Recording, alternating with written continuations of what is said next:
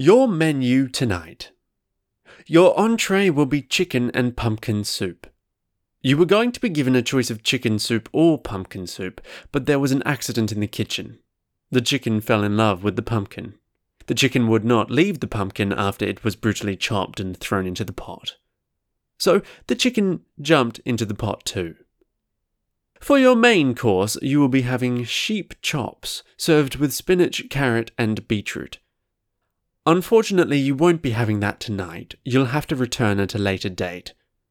Our kitchen hand who bought the ingredients got a few lambs, a kilo of baby spinach, baby carrot, and baby beetroot, so we will wait until they're fully grown before we kill them and allow you to eat them.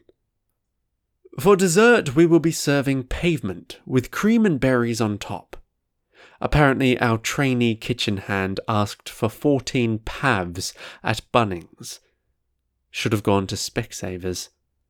Enjoy your meal. What's for Dinner by Christopher Stennett. Read by Thomas Medina from WaitWhatSorry.com.